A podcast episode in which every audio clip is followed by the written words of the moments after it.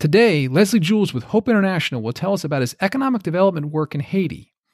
I'm your host, Paul Horrocks, and this is the Biblical Courage Podcast. The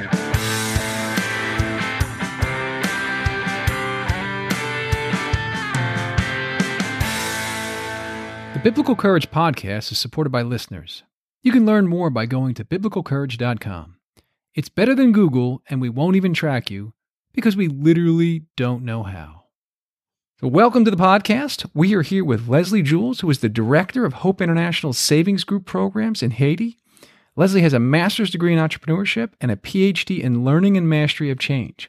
He is also the principal author of three management books, including his latest, which is a handbook for church management. Lesly does not let any grass grow under his feet. So, I am talking to Lesly today about the courage of giving. Lesly, welcome to the program. Thank you so much, Paul, for inviting me. Thank you. And how are things in Haiti today? Uh, you know, it's a beautiful day. you know, it's it's uh, uh, it's sunshine. Uh, as you know, we have two season, rainy season and dry season. We now in the dry season, and everything looks fine. Okay, terrific. Well, give me a high level overview of Hope International's ministry and the different things you're doing in Haiti. Hope International is a ministry of reconciliation, and uh, we're trying to address poverty uh, with the understanding that it has to do with broken relationships. Uh, people are poor because they don't have a right relationship with God. And that's where we introduce them to God and we introduce them to the Judeo Christian values so that they understand how these values are important, significant as a Christian, as a steward. Secondly, uh, they are invited to be reconciled uh, with themselves. As you know, you know, poverty is something that really affects people in their core being and they don't have the right attitude about themselves and believing because they're poor, there's nothing that they can do. You know, they're going to remain poor for the rest of their lives. And it really affects their sense of identity.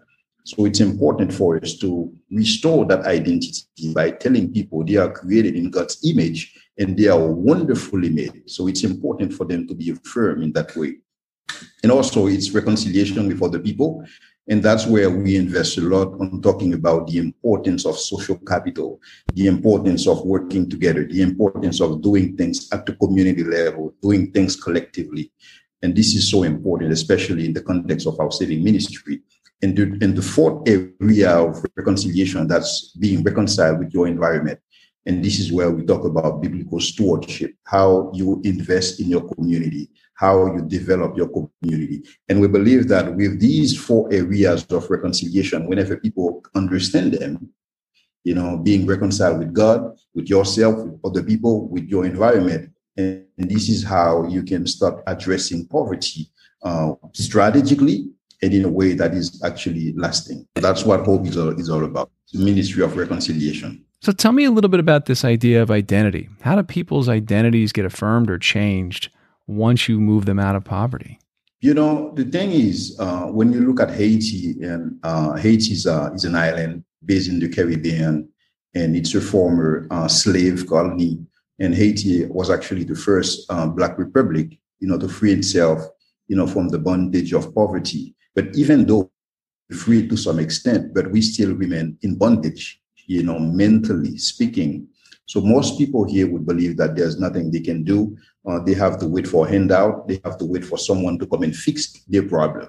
Eh, but that's not Hope's philosophy. Hope's philosophy is not to fix people. Hope's philosophy is to open people's eyes so that they can see what is it that they have in their hands, how they can take responsibility for themselves and act on their situation.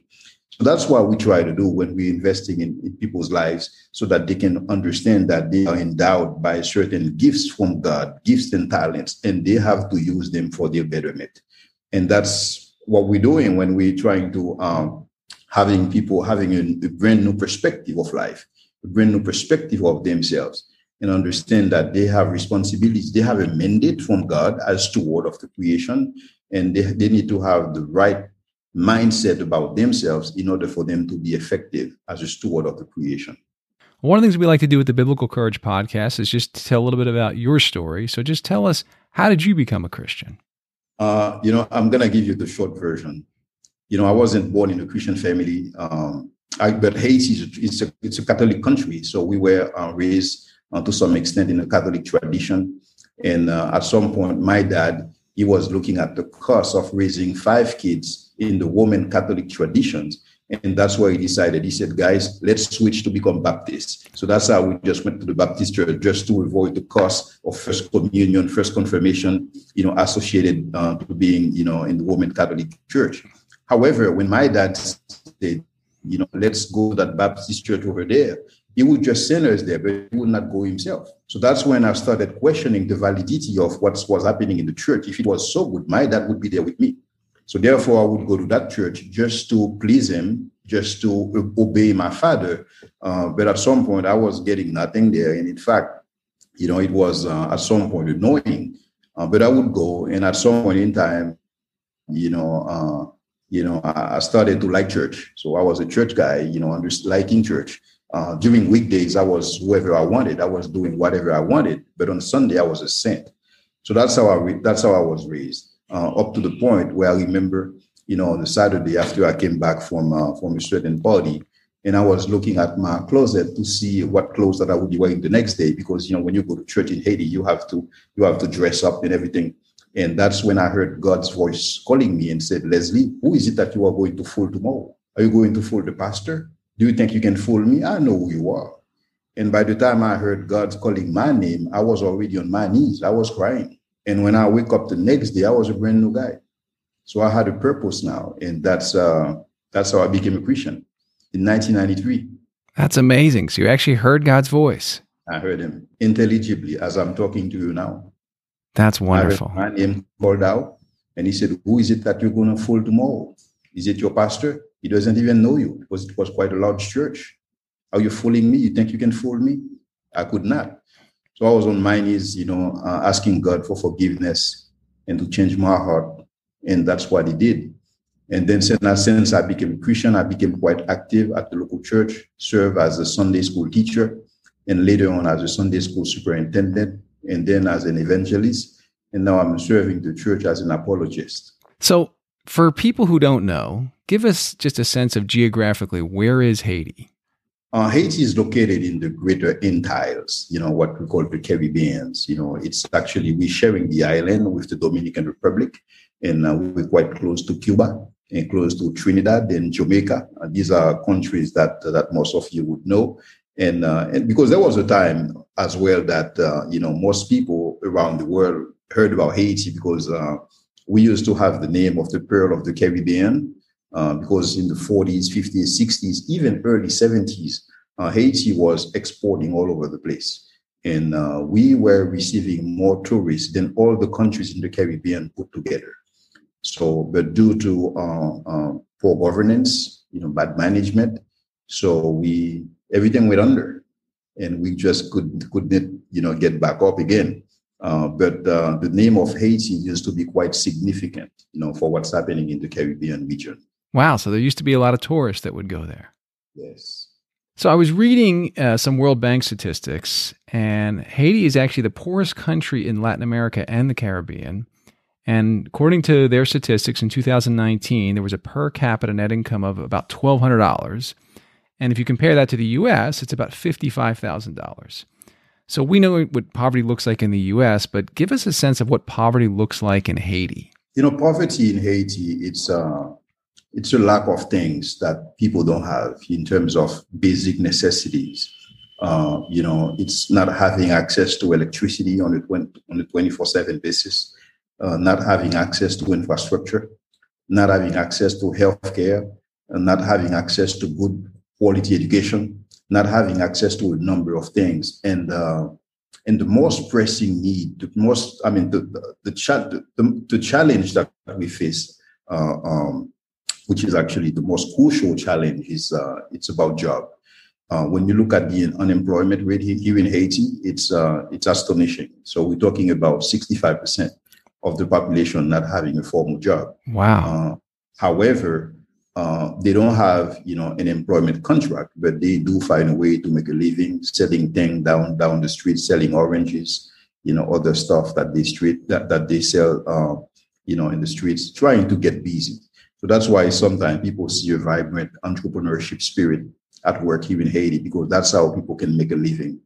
Uh, if you're looking at uh, the remittances in terms of money being transferred from Haitian from the U.S. Uh, living in the U.S. to Haiti, uh, we're talking about 3.5 billion dollars a year. So this is a lot of money, and that's that's another way our people are being supported for those that cannot work, uh, those that cannot you know sell things in the, uh, down the streets, and uh, they, they have that kind of support that they're receiving because in our culture it's it's uh, it's quite a collective culture where one person is looking after the other. So that's that that that's how that's how we make things work, and that's one of the reason um, um, you know the saving ministry in Haiti can work because there was already an established mindset, especially in the countryside, that we need to work together. We need to do things together because that's how we can basically survive. It's just interesting. You talk about a lack of electricity, a lack of infrastructure. I assume that there's a lack of simple things like indoor plumbing and so forth in Haiti. And that's just not something that we see as much in the US. I mean, there may be some people that don't have those things, but it's very, very uncommon that even yeah. someone in poverty doesn't have that. But it sounds like that's much more common in a place like Haiti. Yeah. So this is a thing where uh, um, this. Uh, I mean, when you look at in the U.S., you know, uh, it's it's it's easy to take many things for granted, uh, but it looks like for for a country like Haiti, everything is like a luxury.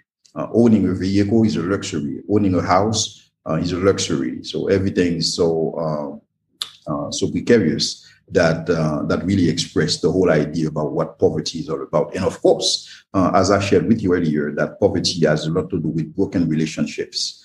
And, and this is the root cause of poverty. And this is what we are addressing as Hope International. So you're a really highly educated man. You have a PhD. You could have done anything. You could have gone anywhere. What made you decide to do ministry work in a nonprofit uh, at a basically in a poor country? You know, uh, early on, I, I, think I was influenced by the idea that I'm a missionary.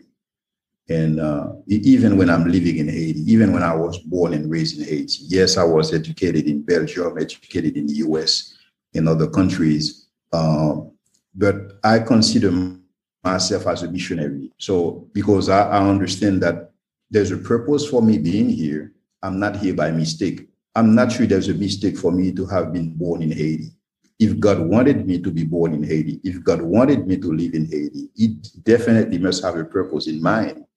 And my job is find that purpose and live that purpose meaningfully and see how I can serve, how I can reflect Jesus Christ. And this is where I've seen, you know, God at work in my life in different things that He has allowed me to do, especially in the context of Hope International, seeing what's happening in terms of lives that are being transformed. You know, people having a different mindset. You know, people now, people used to wait for handouts. Now, now they believe they can do things. You know, they can put their resources together. You know, and, and this is so beautiful. And, and therefore, it really, uh, this is evidence for me that this is where God is at work. And, and and and you know the idea the idea of joining God where He's already at work. This is actually what uh, uh, what I understand in terms of my presence here in this land it's uh, uh, having the privilege to partner with God and knowing that, uh, you know, where He calls, He will provide. And God has been providing for me Uh, just to make sure that I can effectively uh, live my calling. And uh, I feel blessed for that. Well, that's incredible. And we appreciate your service. And it's amazing what you're doing down there. And you talked about seeing change lives. To talk a little bit about the ministry and just some of the areas where you've seen change lives and how amazing that is just to experience that. You know, when you look at Haitian churches, you know, the focus so far has been on spiritual development, on cultural development, but there was no economic engine.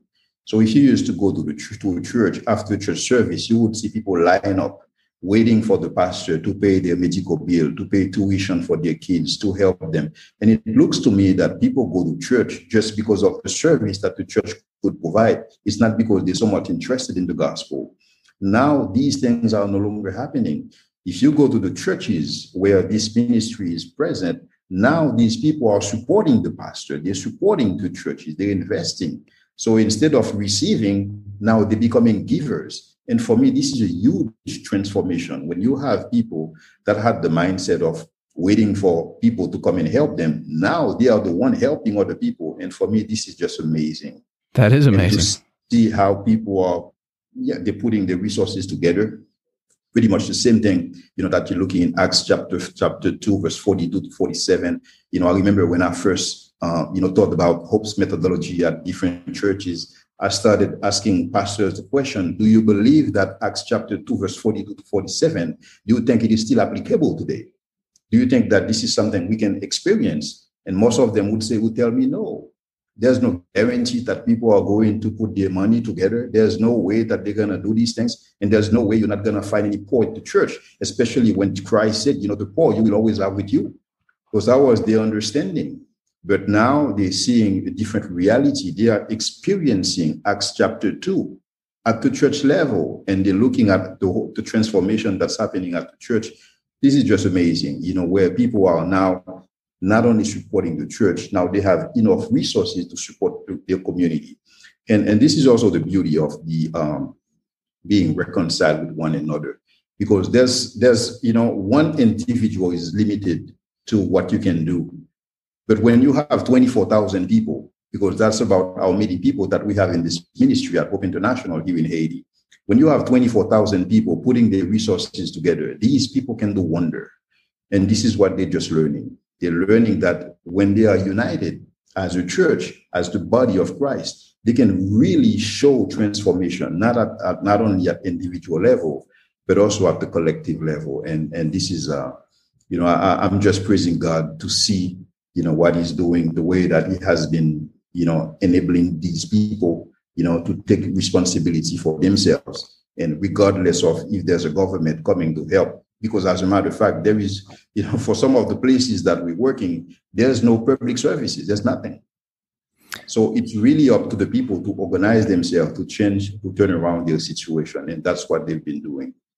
So you talked about Acts chapter 2. Just for those who weren't familiar with that passage, this is where the apostles or the uh, Christians, the early Christians, are coming and laying their possessions at the apostles' feet, and then they're distributing them as everyone has need. Exactly. This is the spirit of the savings ministry, where the saving ministry is a ministry where a group of people, you know, between 10 to 25 people, uh, they meet on a regular basis, like once a week. And when they meet, they practice what we what we call the five W's. The first W is worship. They worship together. I mean, they, they welcome one another first. You know how you're doing, how, how kind of socializing. The second W is worship. They worship the Lord together. The third W is word. They study the word. And the fourth one is work. Now, during the work part, this is where they get to put their money together uh, in a saving ministry. They have like two boxes a box where they have their saving, a box where they have emergency fund. And the emergency fund is, is for is for the purpose of if there's a member of the group that is facing a situation so that the group can support that person. And and and the, the last W is wrap up, you know, when they conclude the meeting, you know, they have, they visit, you know, uh, one another. It's a ministry of visit, visitation as well. And, uh, and, and so that's, that, that's what the ministry does pretty much at its model after Acts chapter two, uh, where people are not considering their resources as belonging to themselves only, uh, where they can put it together for the betterment of the community, of the church, of the group that they belong to. So what's interesting is Haiti's a very poor country. And so you're saying to people who have very little and maybe had very little in the past, hey, will you share this with this larger group? So for somebody who finally uh, maybe has a job or maybe has income coming in or maybe has some assets, how hard is it to convince them to, hey, take that in faith and share it with this group? You know, it, it, it's not it's not that automatic you know, the group starts meet uh, for a certain period of time. It can be up to four months. And then that's when trust has been built, you know, when they really become a family, when they become a community, that's when they can put their assets together. That's when they can put their resources together. And they understand that it's really for their own benefit too. Because now with the within the group structure, they can get a loan and, and there's no capital injection. Hope is not injecting any money into their mix. So it's really their own resources that they understand that if they if they find a way to, to group them, if they find a way to have collective savings and use some of the savings for loan uh, for individual members, and also as I was sharing, having the emergency fund because they understand that maybe today this is my this is I'm in a situation where I need help. Maybe tomorrow it's someone else uh, that need help And then that's how that's how they understand that the necessity of supporting one another, to look after one another. And that's why they say that there is no poor in their midst. If you go to those people and you tell them they're poor, they will be so much offended because they don't consider themselves as poor anymore because poor for them is a mindset issue and they don't they have that mindset of poverty they consider themselves as people who are privileged privileged to be part of a ministry where they can see that they are being transformed spiritually economically socially personally and what's amazing about this is that they're doing it voluntarily. This is not the government coming in and forcing them to do it. This is people choosing to do this and I would imagine because they choose to do it, it's much more effective than if it was forced upon them. Exactly. So um, it's a, it's a volunteer based ministry. That's a challenge that we wanted to address uh, because we don't have that uh, you know that culture of volunteering. You know, uh, but at the very beginning, you know, we, we we explained to the church, this is your ministry. This is not about Hope International. This is about yourself.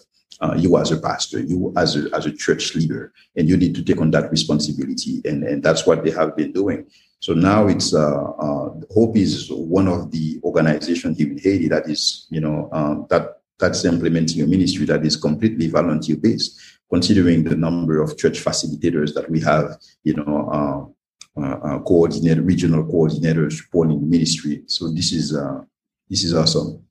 And is this something that's taking hold throughout the country? Are people seeing the success that you're having and, and trying to replicate it elsewhere? Yes, uh, actually, one of the limitations of the ministry is that we don't have the capacity to support all the church denominations because now we have a long list of denominations asking us, you know, can I have this in my church? Can I have that? You know, can I can can can, can you come in and help us out? Actually, we work with the largest denominations here in Haiti. I mean, one of the denomination may may have like 600 churches or, or 800 churches. So by the time we we saturate to work with one partner, it actually takes takes some time. So that's why we cannot take on so many partners. You know, given our you know uh, our limited capacity as a small organization here for here in Haiti. Uh, but definitely, we find a way to support uh, some some of these denominations by you know having them sending someone you know in our training so that they can be equipped and go and, and replicate the ministry at their level. Yeah. Definitely the word is out that there is something that works here in haiti. You know i, I used to hear people saying that uh, there is an encyclopedia of things in haiti that are not working. Now i'm glad by the grace of god to say we do have a brochure. It's the saving ministry the brochure of something that works. Terrific. That's amazing well, I want to ask about your book. So you've written three books, and, and what are the names of your books? The first book that I published was a hand guide for business creation. was published in 2003, and uh, later on in 2005, there was 2008.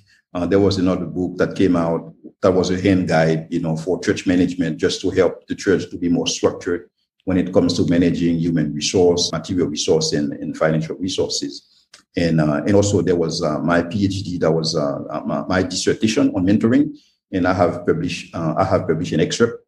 It's called "Mentoring An Effective Strategy for Small Business Development," and uh, which is also available on Amazon. And the last book that I published a few weeks ago, it's it's an apologetics book. It's called "Objections Overruled." All right, and these it's are on Amazon, and and they're all in um, in French. Is that correct? Uh, only one is in English because my, my doctoral dissertation was in English. So the excerpt that was published was was was, was in English. Okay. But for the for the other books, it's actually they're actually in French. Okay, and they can be found on Amazon. Yes. And so, if people are listening to this and they want to support your work and Hope International, how can they do that? First thing that they can do for us is praying for us because we are evolving. All these things that I'm just sharing with you uh, it, they are happening in a very hostile context where uh, traveling uh, to the countryside to visit to visit groups and supporting them it's actually it's very risky. And sometimes when you travel there's no guarantee that you're coming back. So just to just to give you some idea about the violence that is prevalent here in uh, demonstrations and, uh, and political instability it, it's it's a risky environment so I'm counting on players. You know that that's that's the number one need that we have here uh, for now, and of course uh, supporting Hope financially. Uh, this is something that will allow us to have you know more churches joining the ministry. more denominations, and more people to actually be impacted by the ministry. So it would be both prayers and financial support. And where would they go to support you financially? Is there a website they'd go to? They would go to hopeinternational.org, and there we, they will have all the information that is necessary in order to see how, how best they can support hope. Terrific. Well, Lesly, thank you so much for your work in Haiti and just your leadership and your courage to go and, and do this work. And, and wow, it's, it's really just encouraging to hear uh, the changes that you're seeing in people's lives. And so thank you for Thank spending you so time with us today. Really appreciate Thank you. it. The pleasure is mine. Great opportunity to join the podcast. All right. Thank you so much. The Biblical Courage podcast is supported by listeners. You can support us by going to biblicalcourage.com forward slash support. While you're there, you can also sign up to receive our newsletter with information about the podcast. That's biblicalcourage.com. Finally, if you like the podcast, please leave us a review on Apple Podcast or wherever you listen to podcasts. If you didn't like the podcast, keep that to yourself. I'm your host, Paul Horrocks. Thanks for listening to the Biblical Courage Podcast.